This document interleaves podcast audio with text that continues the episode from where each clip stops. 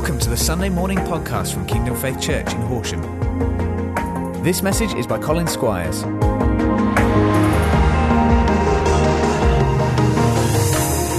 Welcome to our series on At the Movies. Um, for those of you who don't know me, my name is Colin. I'm one of the uh, assistant congregation leaders here. And uh, who here loves a good movie?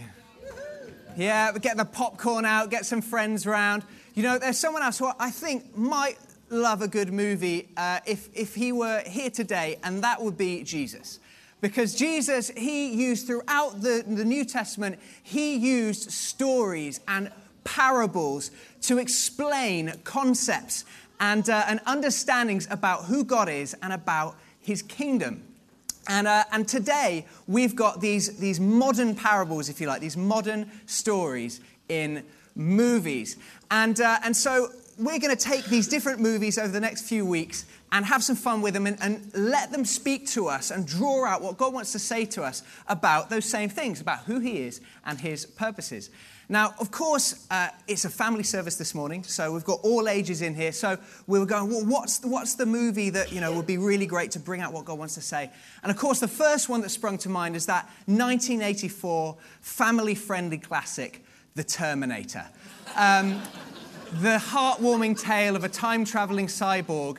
Uh, but actually, no, we thought, well, that might not be entirely appropriate. Let's take something that's a little bit more family friendly. So, all the movies coming up will be family friendly, um, and oh, don't worry, we've cut out any of the scary bits or anything like that. Um, but this movie is one of my favorites. So, without further ado, please. Now, this is one of my favorite movies. It, obviously, it's out now at the cinema. They've done a remake. I've not quite understood how they've done a live action remake of an animated film and then just animated it in a computer. That seems to be exactly the same thing to me. But nevertheless, it's at the movies at the moment. But this is the original. And I have fond memories of watching this film when I remember unwrapping this Christmas present from my auntie of my very first pirated VHS uh, that she got from a pound from Barnstaple Market. And uh, I never realized at the time that it was a pirate copy until years later, watching uh, the DVD, I realized that it seemed odd that you couldn't hear the person having a coughing fit during one of the scenes. And why wasn't there any canned laughter during all of the funny bits? Because you could hear in my version all of this going on in the cinema where it was blatantly being filmed on a cheap camcorder. Uh, thanks, Auntie Sheila. That's, you know, really made me know that you valued me as your nephew. Um, but it was a great, great movie, and there's so much we can draw from it. For those who don't know the story, I want to give you a brief overview with no spoilers, although let's face it, we're watching clips, so this movie is going to be ruined if you have never seen it before. Um, but uh, this movie is all about our protagonist Simba, a young lion cub, and his journey into adulthood, where he is destined to become king over the savannah. Um, and uh, unfortunately, though, he has a very evil, cruel, nasty uncle called Scar, who doesn't want him to be king. In fact, Scar wants to be king himself. So Scar is trying to get rid of Simba and his father, Mufasa. So, in these last two scenes, we've seen that Simba is born with a purpose. He is born to be king. We see all these animals coming out and they're celebrating their future king. They're so excited about what God or what the Father, what Mufasa has intended for his son. Uh, and here we see Simba coming to his dad and his dad showing him all of the kingdom, all the good things that he has got to give him, to pass on to him, everything that is his inheritance, everything the light touches. I don't know about you, but if that was me, I would be walking out going, The light touches this, this is for me, this is for me, this is for me. I'd probably get a flashlight and start shining on things, going, That's mine, that's mine, that's mine. But Simba, like maybe in reality, probably many of us would be, um, he doesn't get so excited, although it's pretty cool about everything the light touches the first question he asks is, What about that shadowy dark place over there? Why? Why, when you see all of this amazing good stuff, does he go, But this bit, what's this about? Now, um, The Lion King, if you're interested, is actually based on Shakespeare's Hamlet. But there is so much that it just parallels the Bible. I think it's really, really interesting. If you don't know the story in Genesis about God creating the world and Adam and Eve and that kind of thing, if you watch this with Genesis chapter 1 in mind, it's really interesting the parable. You think there's a bit of plagiarism going on here, maybe. Uh, because this is a picture of God creating Adam and Eve and saying, This is all that I've got for you, all this good stuff. I've created a kingdom for you. I've got a kingdom I want to give you. And God's message to us today is still the same. But I want to ask you, and I just want to ask you to have a chat around your tables for a moment. Why do you think you were born? What is your purpose? I'll just give you 30 seconds around your tables. What do you think? What might be your answer? Okay. Now, I don't know what answers you had around your tables, but whether you, whether you had the answer, someone's answer was maybe, well, I think maybe one too many Pinot Grigios on my parents' behalf, or whether you know I was, I, my parents really, really wanted a, a child and they had all these plans for me, or I don't know what your answer might have been, but whether or not you were considered a mistake or an accident, by your parents or you were planned, I want to tell you every single person in this room, God planned you. You were not an accident, a mistake, or unforeseen. God planned yours and my life before the foundation of the world was laid. He knew us and He had a plan for us. As we saw, God wants to give you and me a kingdom, his kingdom, the kingdom of heaven. And he has a purpose for you and me that only you and I can fulfill. There's no one else that could do what God is intended for my life to fulfill in the same way that I couldn't fulfill what he's intended someone else's life to fulfill. So we have been created with purpose, but we have an enemy. It's not a very popular subject these days, but the, just as real as God is, the devil is real also. And the devil, unlike God, wants to steal from us, kill us, and destroy everything that God has got for us. Now, Simba in The Lion King, because it's make believe, he doesn't have the devil, but he does have his uncle Scar. So here we see such a common occurrence in our lives, don't we? I don't know, parents, be honest. How many have ever tried this tactic on your kids of the reverse psychology? That we know that so often, if there's something you really want someone to do, you tell them they must never do it. Never tidy your room. I want you to never go up there and put all of your socks in the laundry basket. You must absolutely, whatever you do, please never, never de ice the freezer. You know, like so often, why is it that we have this sort of grass is always greener on the other side approach? It's human nature, isn't it? That we go, we've got all of this good stuff, but the devil comes in and he goes, Yeah, you can have all of that. But you know the best bit, the bit that will really like take the cake, the bit that is better than anything else you could possibly have, is the one bit that, funnily enough, you can't have or you shouldn't have or that we know isn't good for us, but he says, this is going to be the best bit of all. Has everyone, anyone ever been there? Anyone ever experienced that? Yeah, I think, I think we've all probably been there. The Bible puts it this way it says that we, like sheep, have gone astray. Each of us has gone our own way. And if you take that picture of like sheep and they've got a shepherd looking after them, they've got green pastures, they've got beautiful grass, they've got stream to go and lie down by, they've got everything that they could ever want or need. And yet we stray off looking for greener pastures elsewhere, looking for something else to fulfill. You know, I've said it before, this quote from Jim Carrey, um, who, that famous actor, comedian, he said, I wish everyone could be rich and famous and have everything they ever dreamed of so that they could know that it doesn't answer anything. But so often, don't we, we end up thinking that a bigger house or the faster car will satisfy us. Or we think that the next party or the next relationship will be the thing that gives us our sense of fulfillment and identity. Or we think one more drink, or one more bet, or one more click might be the thing that scratches that itch and fulfills us. And we see Simba, he's saying to his father, he kind of doesn't quite get it. When I'm king, I can do whatever I want. For him, freedom is being able to do whatever he wants. He sings this song. We've not got the clip, but when he says, I just can't wait to be king, no one's saying, do this. No one's saying, do that. No one's saying, stop that. No one's saying, be here. Free to do it all my way. Frank Sinatra, isn't it? I, I, can, I did it my way.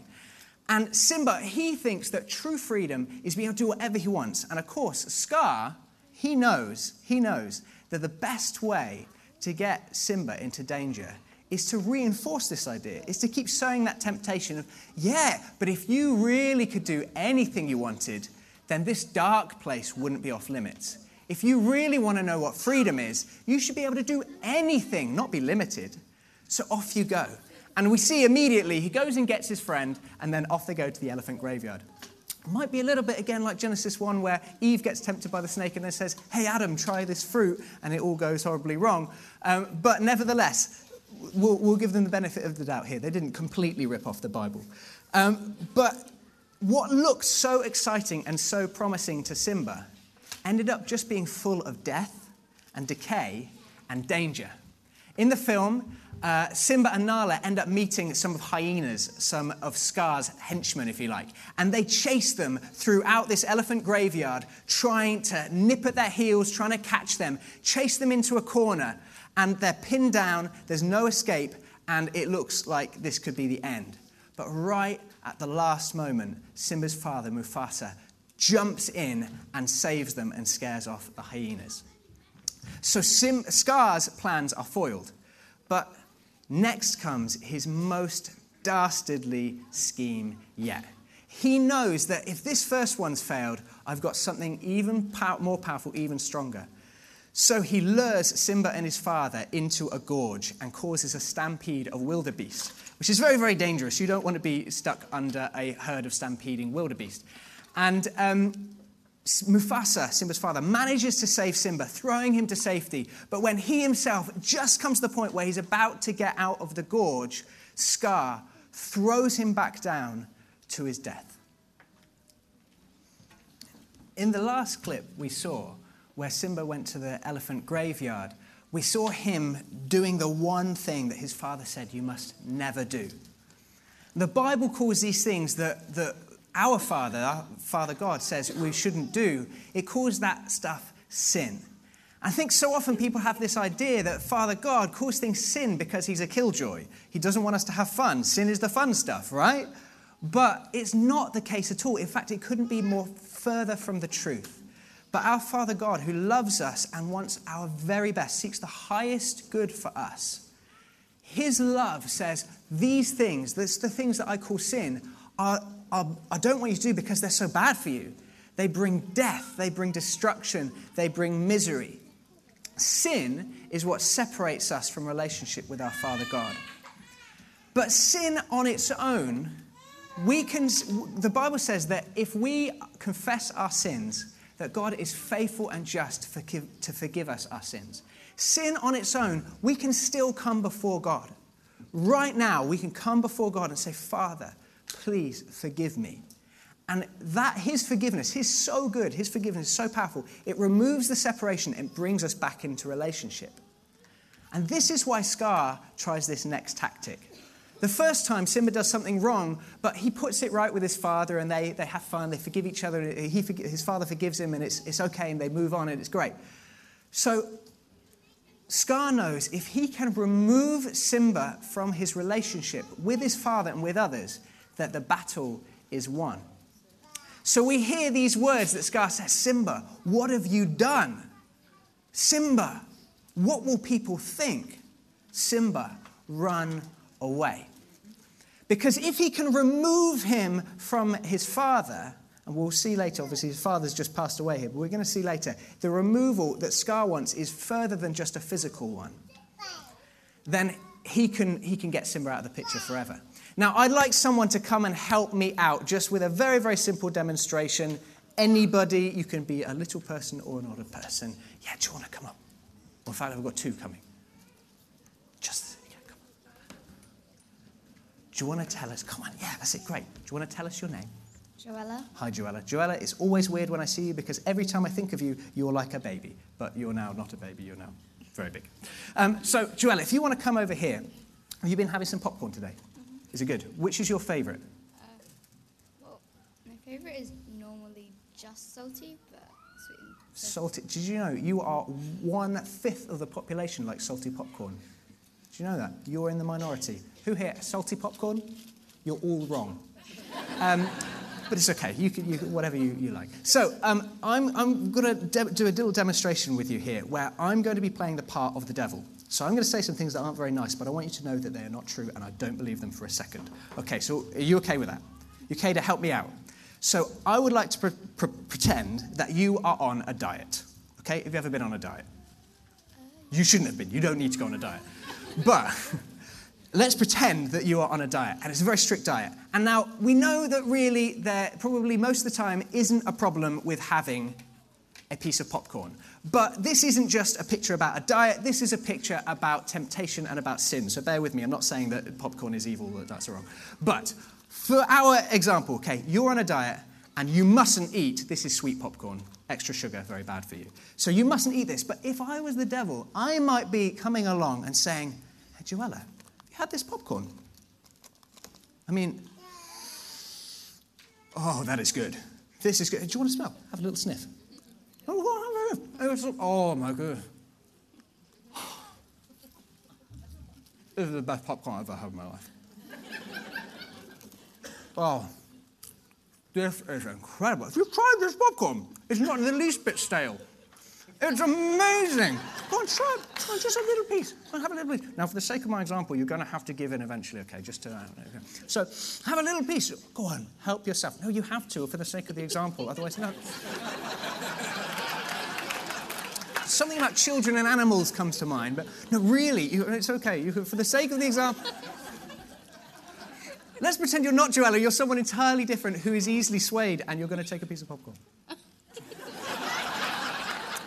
Let's just swap roles for a moment. Here we go. If you hold this, just tell me how delicious that popcorn smells. Oh, you're right. Oh, it's so good. Oh no, what have I done? We can swap back. Thank you, Joella. Flawless. We can give her a round of applause, thank you. Just stay here one moment. What the devil does, he goes, try this, tempt you, tempt you, try this, it's going to be amazing, it's going to be amazing. And the moment we take a bit, he goes, how could you? What were you doing? What were you thinking? Unbelievable. You've only been dieting for a week, and you just had a piece of popcorn. Shocking. And of course, this was this popcorn was a really bad idea. It was just like sticky everywhere. But he says this stuff, and then he says these same lines to us, doesn't he? What have you done? What will people think? What will your Weight Watchers group say? don't tell them. Just don't, just pretend it didn't happen. In fact, while you're at it, to make yourself feel back better, just have the rest of the bag. It'll be fine. No one needs to know. And how many times have we heard those kind of lies in those words? Thank you, Joella, very much. You did a fantastic job. Let's give her a round of applause. Those kind of lies of what have you done? What will people think? Run away. And this, this weapon of the enemy, this tool of the enemy, is called shame. And the difference between guilt and shame is this guilt says, I've done something wrong. Shame says, I am wrong. Shame is something that touches our identity and how we see ourselves. Guilt might say, You stole, you, you stole something, but shame would say, You are a thief. If we were to take our diet analogy, this silly picture, it's like you didn't just eat a piece of popcorn, you are an overeater. You are a glutton. You are a failure. You are pathetic. You are a loser. You will never change. You'll never see freedom. You'll never be the way that you were intended to be. And we get this, this like label stamped across us that we wear, and we look down and we see this is who I am now, and we start to act out of who we think we now are labeled to be. So, just like Simba runs away, he doesn't face his problems, doesn't face what's gone on, he doesn't bring it back to the community. He doesn't go and say, This is what's happened, forgive me, let's talk about it, let's see it sorted out. He runs and he hides it and he makes it a secret. Shame is a powerful weapon. It robs us of our confidence in who we are and who we are before God. What have you done? It robs us of our relationship and our place in the community. What will they think? And it robs us of our position and or our authority. Run away. In our movie, Simba runs away and he meets these two guys, Timon and Pumbaa, a meerkat and a, and a warthog. And they themselves are outcasts. And we hear a song about Pumbaa's shame and what he experienced and all that kind of stuff to do with flatulence and uh, maybe um, a, a, little bit of IBS. Um, but they themselves are outcasts, and this next very short clip sort of sums up the first conversation that they have. I said it's a very, very short clip. What did you do, kid? I, I, something terrible. I don't want to talk about it. Good. We don't want to hear about it. Now, very sadly, this has been some people's experience in the church. Now, hopefully, a pastor wouldn't say, So, what's, the, what's troubling you? Oh, well, I don't really want to talk about it. Great. that saves me a job. See ya. You know, but unfortunately, shame does keep us locked down like this. And if you've ever experienced this, whether it's in the church or anywhere else, I want to ask for your forgiveness. Because I can guarantee you, God is not like that.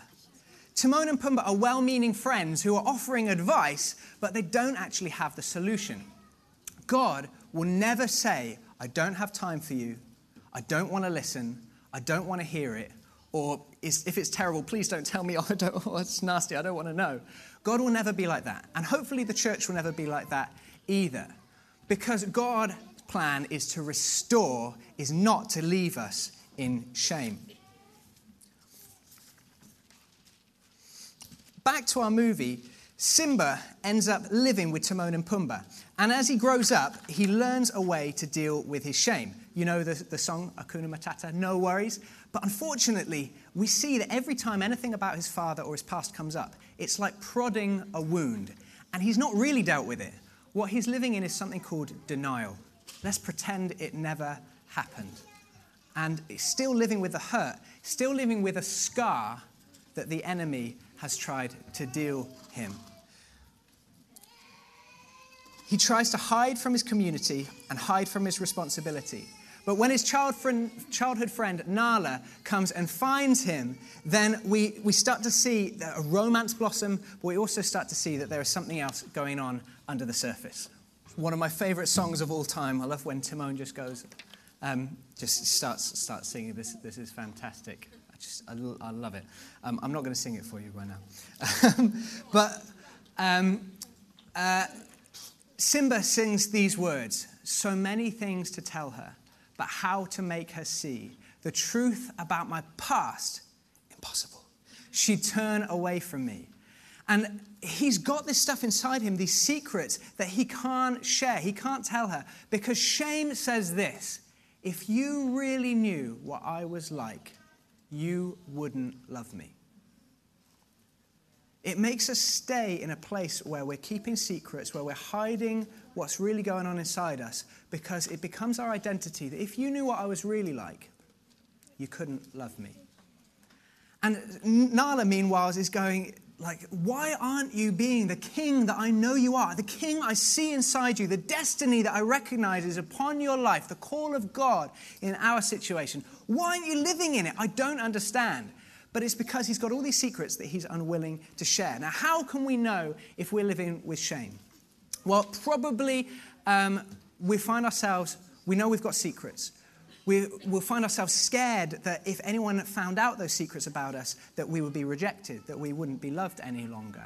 Um, we find ourselves not being open, being closed down, and finding we need to put on a front to feel like we are accepted. And maybe you've had these kind of conversations either with yourself or with other people. I don't know if you ever had those kind of conversations with yourself. Sometimes it can feel like God even has turned his back on us. He has left us, but it's never God who has left us. It is our running away that He's right there, always ready to accept us right back. But because we run away from Him, we turn away from Him, we think He's not there. And we can even cry out and say, You said you'd always be there for me. Where are you? meanwhile, He stood right behind us, going, I'm here the moment you give me the chance. But Simba is just, he's got all of this going on inside of him.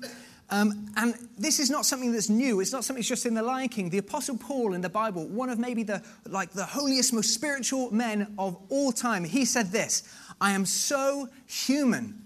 Sin rules me as if I were its slave. I don't understand why I act the way I do. I don't do the good that I want to do, and I do the evil that I hate.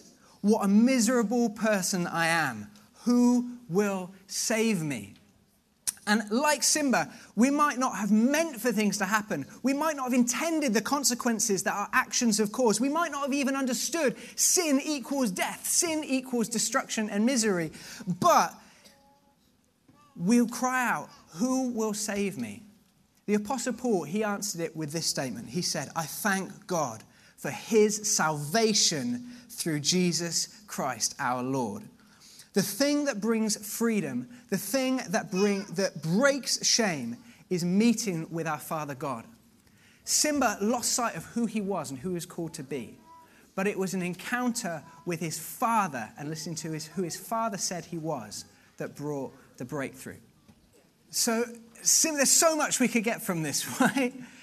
So, first we see Simba being spoken to by Rafiki, which means friend in Swahili, who's like the Holy Spirit who comes to him and just tells him, This is who you are. You've forgotten, you're Mufasa's boy. I want to tell you, God has intended you to be his child. That's who he says you are. And in response to this, Simba comes and he meets with his father. He, and, and Mufasa says to him, You've forgotten who I am, and you've forgotten who you are. Because our identity is found when we our identity that is whole that is free that is loved that is right made right is only found in our father god. He makes us right with him. And so he calls this this deep destiny out of simba saying don't let go of who i've called you to be. And so simba he then you know chatting to rafiki and, uh, and rafiki says you, you learned from your past. It might hurt. No one is dismissing that the thing that brought the shame brought, might have brought hurt. But we can either learn from this that going our own way, making our own choices, saying true freedom is doing whatever I want, only brings shame and misery, misery and death.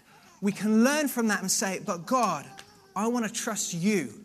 I want to give you my life. When I live in the purpose that you have got for me, then I know everything the light touches. All that is good, all that is right, all that is clean, all that is pure, all that is your best for me. And so Simba goes back to step in to his purpose and his calling and his destiny.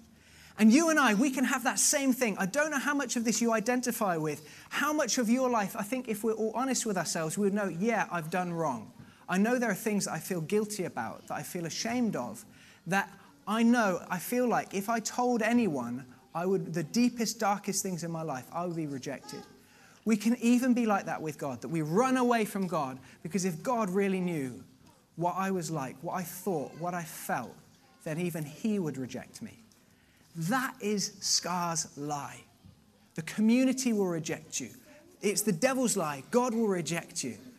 But the truth is that in Jesus, we can come to Him and we can say, Jesus, this is the worst of me. It's the worst I've ever been, ever thought, ever done. And He says, My son, my daughter, my child, it's okay, not because we dismiss it, but because I can deal with it. He wipes away our past. His death, just as Mufasa gave his life to save Simba, God gave his son, Jesus, to save us so that our old life could die with Jesus. Our past, our shame is dead and buried and gone. And he then says, even better, I will give you a new life, a purpose, a destiny, a hope, and a future. He says the old is gone and the new has come. Would anyone here ever thought in their life, I would like a fresh start? Because I can promise you that is exactly what you can have in Jesus. It is what he promises. After Simba met with his father, his view of himself completely changed. Shame was broken in his life, and he returns home to face his uncle and he defeats him. He says to Scar, Why should I believe you? All you've ever done is lie. In the same way, all the devil will ever do is lie. But God speaks the truth. God says, I've called you out of darkness, out of the elephant's graveyard, and into a marvelous light. When we keep shame in our lives, it's like we keep a lid on. And in that dark place, the devil has free rein, and it's like a dark place where mold and mildew and all the nasty things grow, and things just get worse and worse and worse. But when we let the light in, everything the light touches, darkness flees before God's light and healing comes. When we come to Jesus, we can be completely honest. We can give him everything, and he gives us a new life. And we come back to all that God wants us and intended us to be.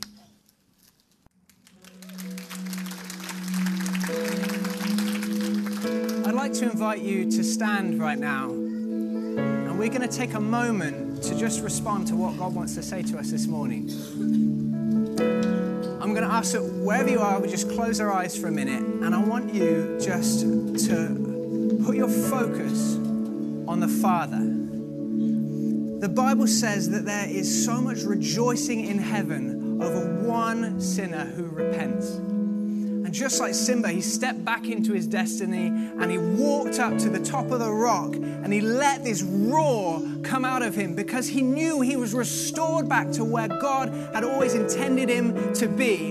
I want to give you the opportunity for this morning to hear the roar of heaven, heaven's anthem as they celebrate a sinner coming back to Father God turning away from shame, turning away from secrets, and saying, God, I want you to not only forgive me, please, but take my life, take all of my decisions, and let me now be one who is submitted to you. I give my life to you because I know that in you is only place where true life is found. And if that's you, I want you, while your eyes are closed, just to invite, this is just like this first step just to talk to your Father who's already ready to listen to you. And you can tell him the very worst and say, Father, would you forgive me?